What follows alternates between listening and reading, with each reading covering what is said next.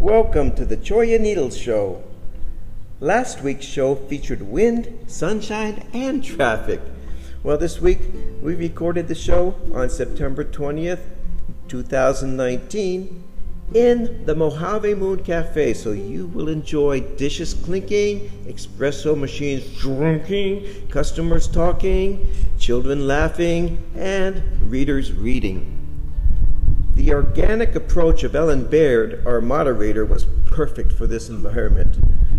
The readers and the pieces they read will appear as a headline while they're talking and on the show notes attached to this podcast.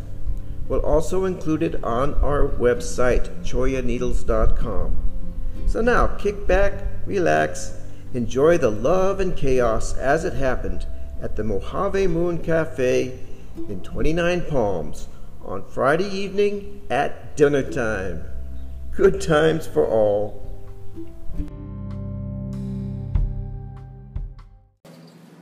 Uh, my name is uh, Douglas Tibbetts, and uh, lived up here for three years. Love to write poetry. I call this the love prayer. Father in heaven, teach me how to love, for your love shines from heaven above.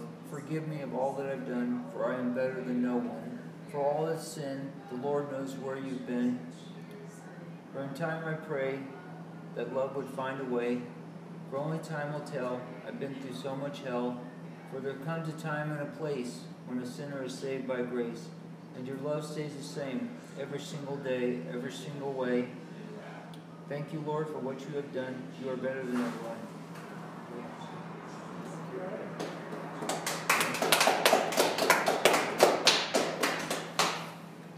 This is the first poem I ever did in 2008 called First Glance. All my words and thoughts are not enough to express how I feel. When I first met you, I knew it was real. All it took was just a glance, and I knew I had the chance to tell you how much I care. All these feelings inside are hard to bear. So I just pray that one day you will you you will find me too, standing hand in hand. Together's one, together's two.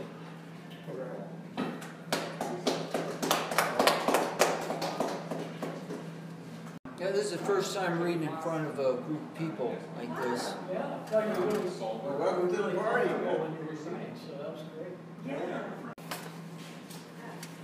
My name's Mike Vale. I live uh, part-time in uh, 29 Palms on uh, Canyon Road.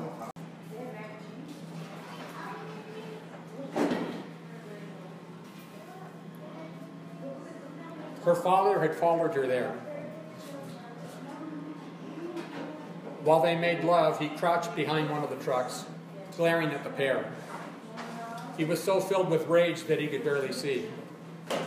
He raised his face to the sky. God, why did you give me a whore for a daughter? He hissed between clenched teeth. When Julio finished, he got to his feet and hitched up his trousers. Shamala pulled her beautiful skirt over her chubby legs. The sounds of the carnival, barkers shouting, musicians playing and singing, villagers laughing, drifted between the trucks. I've got to get back to work, he told her curtly. They're going to be looking for me. Julio, she began. I'll see you later, he said nonchalantly over his shoulder. I'll find you and say farewell before we leave. For several minutes, Shamala remained seated on the blanket, as still as a statue, trying to understand what had happened to her. She sensed that somehow the last few minutes would change her life. Finally, she stood. Instead of returning to the carnival, she crossed the road and entered the empty church. The carnival sounds followed her through the open doorway. Moving to the first row of pews, she kneeled and produced a rosary from a pocket of the skirt. Pinching a bead between her thumb and forefinger, she began to mechanically recite the formalized prayers that the priest had taught her. It was past sunset before Shamala returned to her family's shack. After leaving the church, she spent the afternoon wandering along the shoreline. Her life had seemed so simple before. There was her family and the sea and the desert. There were the neighbors she had known her whole life, and there was Mass on Sunday. But her life had grown infinitely, infinitely more complicated, all in one afternoon. She'd been forced to think about right and wrong, about guilt, about love, and about herself. Nothing seemed to make sense anymore. Her father crouched next to the doorway, waiting for her return. Sweating profuse, profusely, a strange look filled his eyes. Shamala's body trembled as she stared at him. He was gripping a large metal wrench with both hands. She turned and stepped back down to the road, her eyes filled with tears. Why would he want to hurt me? she asked herself. She began to run. She passed the darkened church and the graveyard. The sandy lot where the carnival had taken place, empty now, was covered with trash. She stopped running. Ahead, the road disappeared into the desert. She knew it continued for many kilometers. There was a town down the road with stores and restaurants and a hotel. Railroad tracks passed through the town, and trains passed, and trains stopped at its station. She had heard that the trains traveled all the way to the border with the United States. She turned back to the village. The tears ran down her cheeks. She knew she would never see this place again. Shamala turned her back on the village and began to follow the road.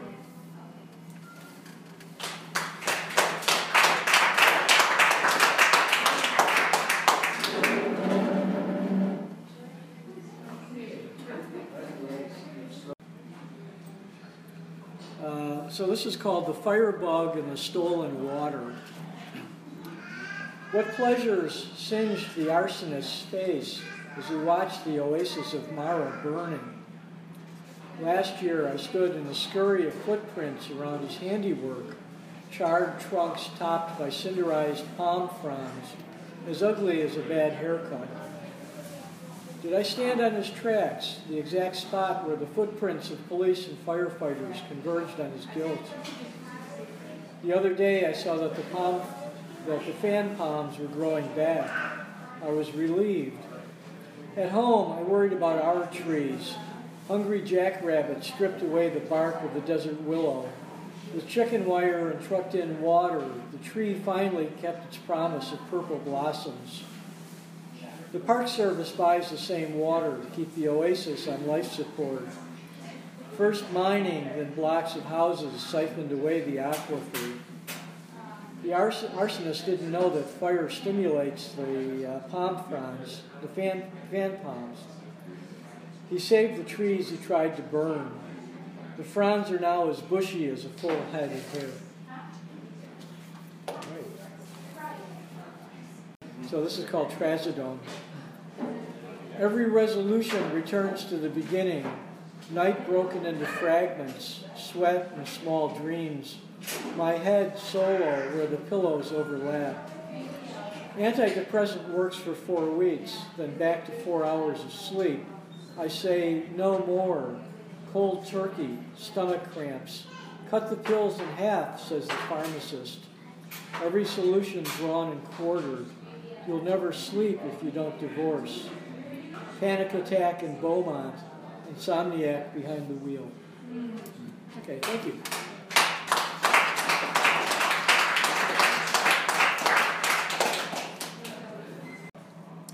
Uh, I wrote this um, in a place near Nipomo.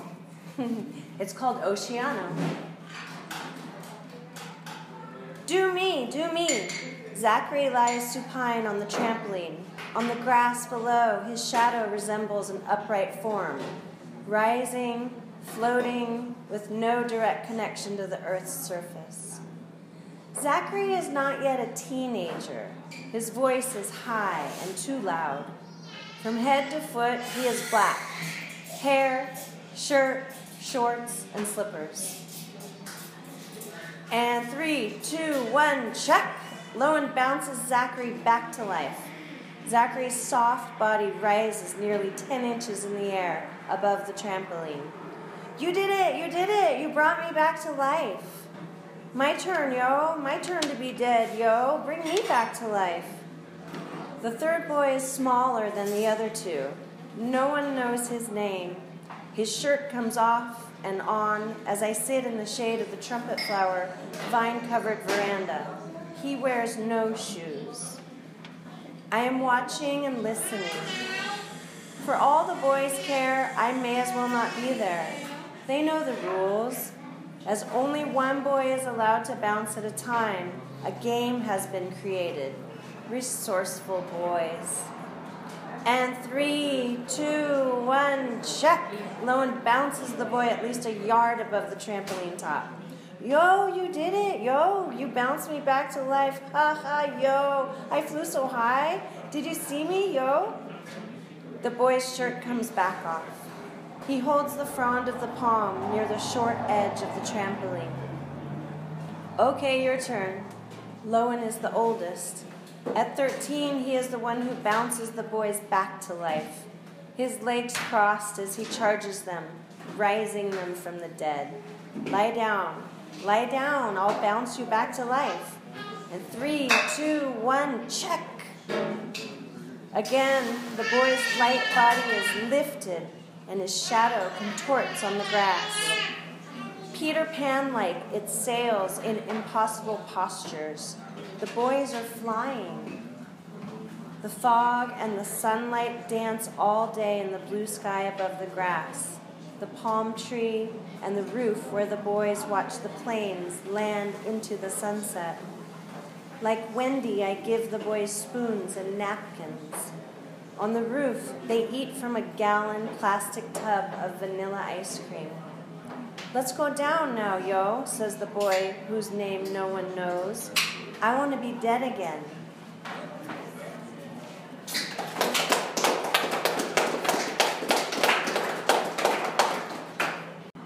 Had to try to figure out how to say what I wanted to say without the people who I wanted to say it to knowing what I was saying. and uh, the people who knew what was happening know what I was saying. So, um, this is a letter from the editor from the last edition of Hell. I don't know all that much about coyotes. I suppose most of us don't. Oh, don't get me wrong, plenty of people study coyotes. Even then, the number of people who claim to know about coyotes is still smaller than the number of the rest of us who know even less.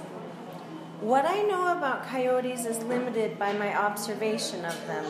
I'm not keen. I happen to live where they live, and I see them from time to time from a safe distance. I hear them more than I see them. I hear them when I sleep, separated by the four walls, the 12 by 16 structure built recently compared to the coyote's existence.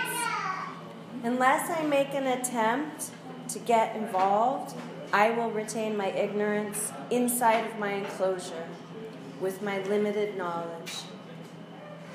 When I sleep, I hear coyotes near my house, and the sound is loud, wild, unconstrained, high pitched, and a little scary. I'm not scared. The sound is scary because it sounds reckless and passionate. If I have an interest in understanding the sounds I hear in the dark from the security of my dwelling, I could easily ask. I know a biologist. I could inquire. Because I don't, the sounds are indecipherable and I cannot assign meaning to them. That's not to say that the sounds lack meaning. Contrarily, I lack the ability or desire or both to ascertain meaning. What is unknown then remains scary.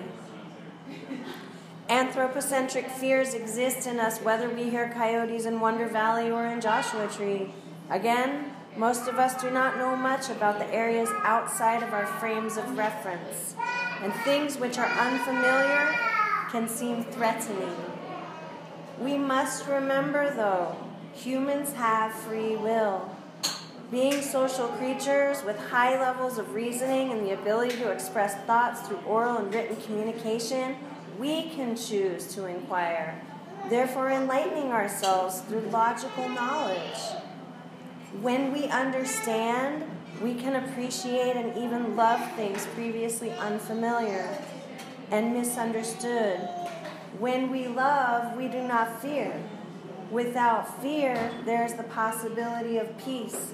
And what's so funny about peace, love, and understanding? In our lives, there are many things we do not know. Some we may choose to allow to stay mysterious, unknown, mystical, beautiful, and wild, unascribed. Others, though, we inquire of and invest in. As long as our inquiry comes from a place of reverential curiosity and not of fear of and eventually destruction of the unknown, we must be ethical. We must be responsible.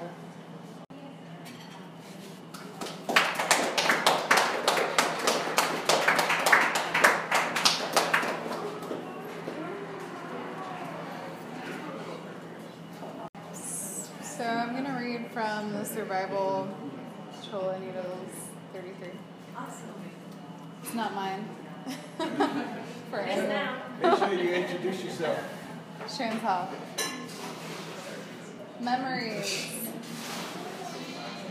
I am writing my memoir.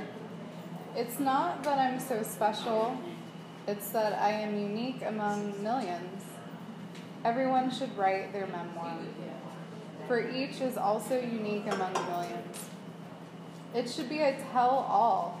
It should be about all the stuff nobody knows about you. All the stuff that went unsaid was too embarrassing or too bad or too gross or too insulting or too unkind. Or so exquisitely wonderful it made your heart soar. But there was no one there to share it with. Tell all about the people you loved who never knew it, and why you so resented some and wished them a horrible death. I am writing my memoir. It's a tell all. Well, maybe not the unkind bits. This one is entitled Ascension. It's been a while since I read it. So. Ascending from the ashes of my death sleep, I recalled him saying, Think, for heaven's sake, think. For my own sake, I stopped thinking. Experience, history, cruel mistress, cruel master. This mind virus, their addictive offspring. New faces pay old debts. Old faces know no absolution. Each day a replica of the one before, patterns worn old by use from the moment established. I am tired. I seek rebirth. Such intellect, they said. Only the past brought into the present, wrapped in the same bow that will bind it in the future. For my own sake, I had to stop. Stop believing in what I am told. For those who told me were themselves told. And by whom? The only truth in any spoken word is found in the depths of the listener's soul. I began to listen to my own inner voice, understanding its sound for the very first time. At last, there existed no differential between my sensibilities and my truth. Skies once filled with dust, clarity broke through. Walls that once divided silently fell. No sound, no debris. A dove cooed from my shoulder. It thought I was a dove. I am the one who forgot that I am. I walked on water, no longer knowing that I cannot. I now understand what the cricket thinks. I can sing its song. Creation sings that very song. Can you hear it in the distant all?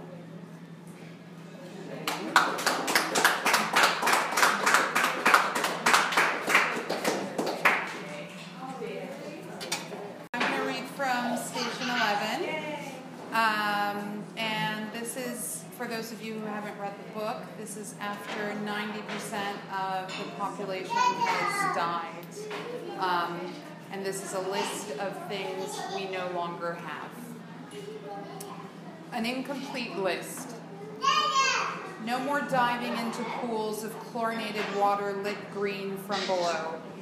No more ball games played out under floodlights. No more porch lights with moths fluttering on summer nights.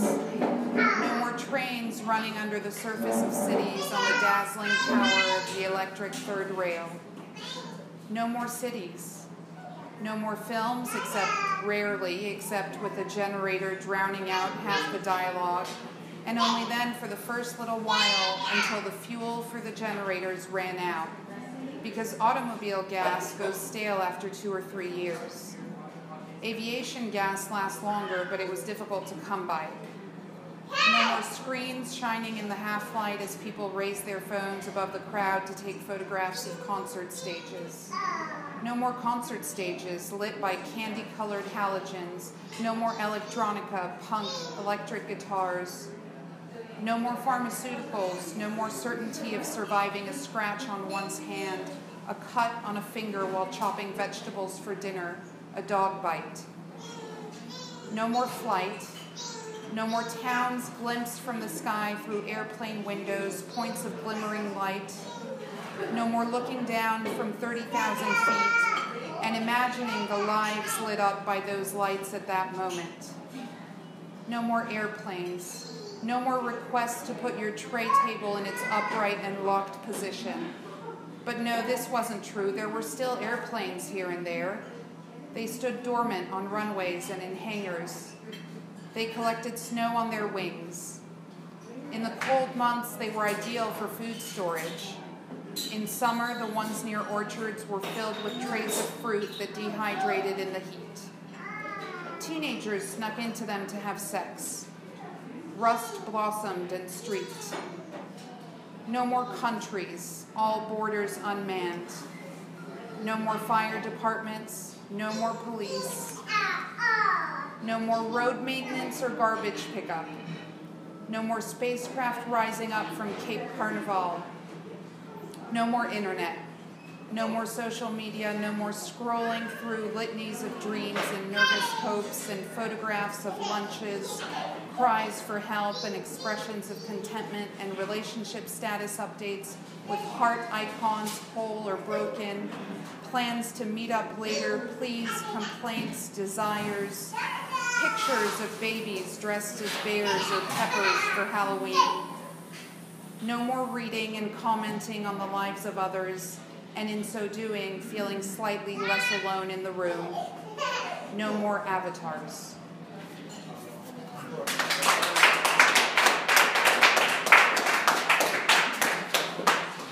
Chaplain. Uh, says, I'm sorry, but I don't want to be an emperor. That's not my business. I don't want to rule or conquer anyone. I should like to help everyone if possible Jew, Gentile, black man, white. We all want to help one another. Human beings are like that. We want to live by each other's happiness, not by each other's misery. We don't want to hate and despise one another.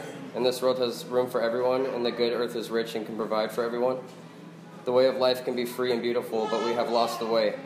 Greed has poisoned men's souls, has barricaded the world with hate, has goose stepped us into misery and bloodshed. We have developed speed, but we have shut ourselves up in. Machinery that gives us abundance has left us in want. Our knowledge has made us cynical, our cleverness hard and unkind. We think too much and feel too little. More than machinery, we need humanity. More than cleverness, we need kindness and gentleness. Without these qualities, life will be violent and all will be lost.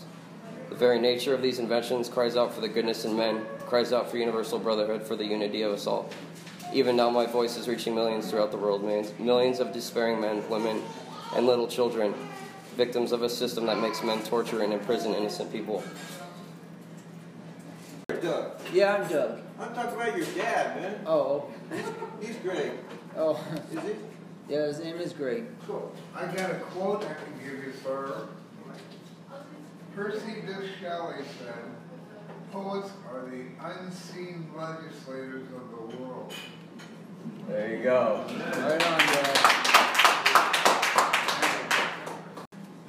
Thinking of you. As I sit thinking of you, I often wonder if you ever knew that love can come and go at any time. And how I wish you were mine, and as time goes by, I often wonder why that things happen the way they do. Oh, if you only knew that I'm thinking of you.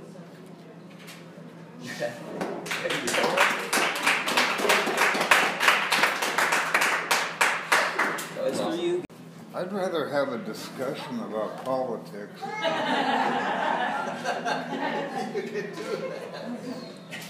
There's this guy named Donald J. Trump who thinks he's the president.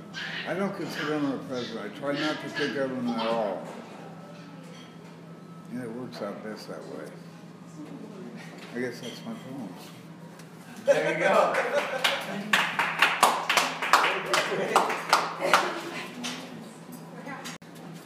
Charles Bukowski. Yeah.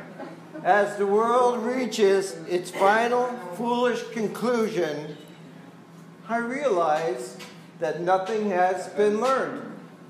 That's exactly what Greg said. there you go.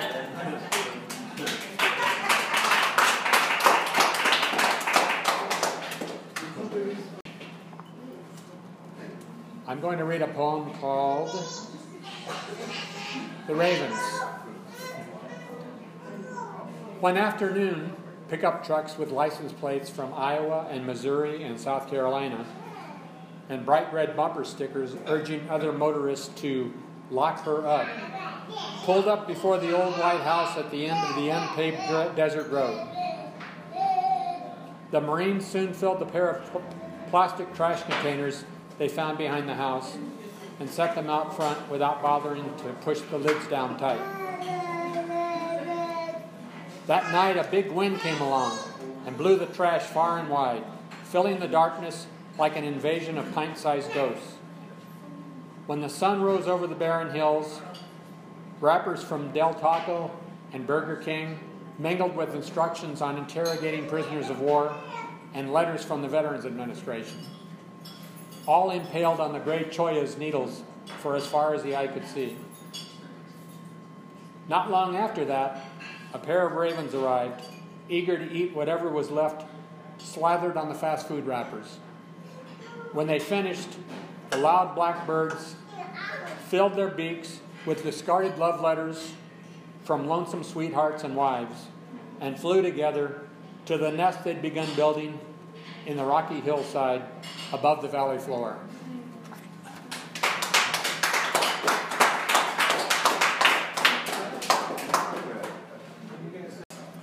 So this is called the wedding ring in the glove box.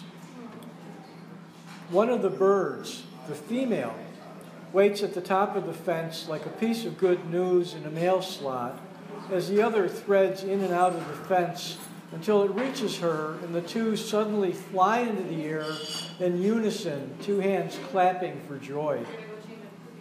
They move on to the next section of backyard fence and repeat this ballet until they're close to the kitchen window where I'm standing.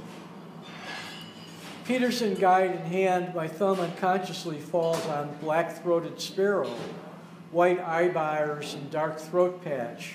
A match. My thumb gives the wedding ring a habitual twist, and I think they're coming together and we're coming apart. Since we're going to an event together, today would be a good day to take off our wedding rings. I don't. Over dinner, you show me your hand, no ring. I take my ring off and put it in the glove box of the car. Like a good couple, we're in sync even when we aren't. Now I'm at the kitchen window looking for the mating birds, but they're gone. My thumb feels for the reliable edge of the ring.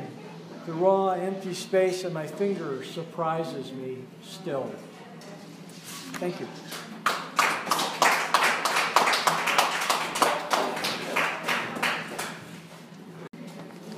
This was written by one of you all.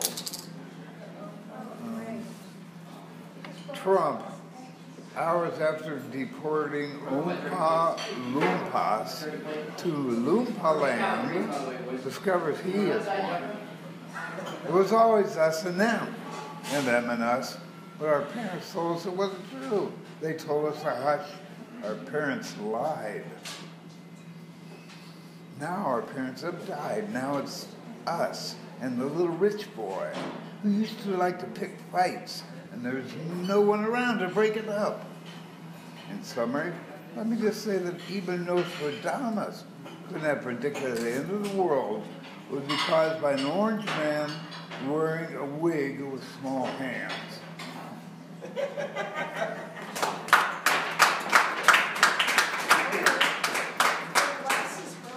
It bothers me that people just are disconnected from reality. But at the same time, I have faith because people like you that exist in the world that are doing things like this create a vibration through space. And that vibration is like a thought right before you die, and you say, What do I have to live for? What have I lived for? And those voices, your voices, echo through time. Like, and they, they exist in people that want to hear it, even if they're not here. Like, they can feel that. And when people are able to realize that it's not all about what you need, it's about what the person next to you needs. Um, I don't know. My point is, is that I really hope that you guys continue doing what you're doing because I think this is the kind of stuff that's going to give humans a voice again. So yeah, that's it.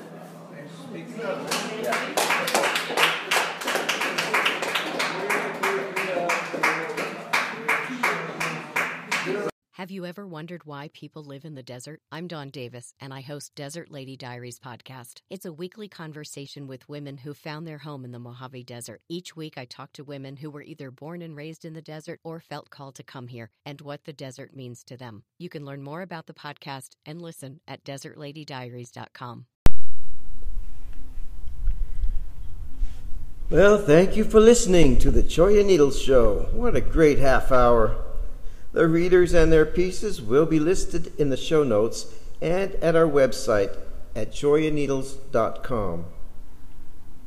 I love sitting here on the poetry porch watching the wind and just enjoying your company. So we'll see you next time we have an adventure.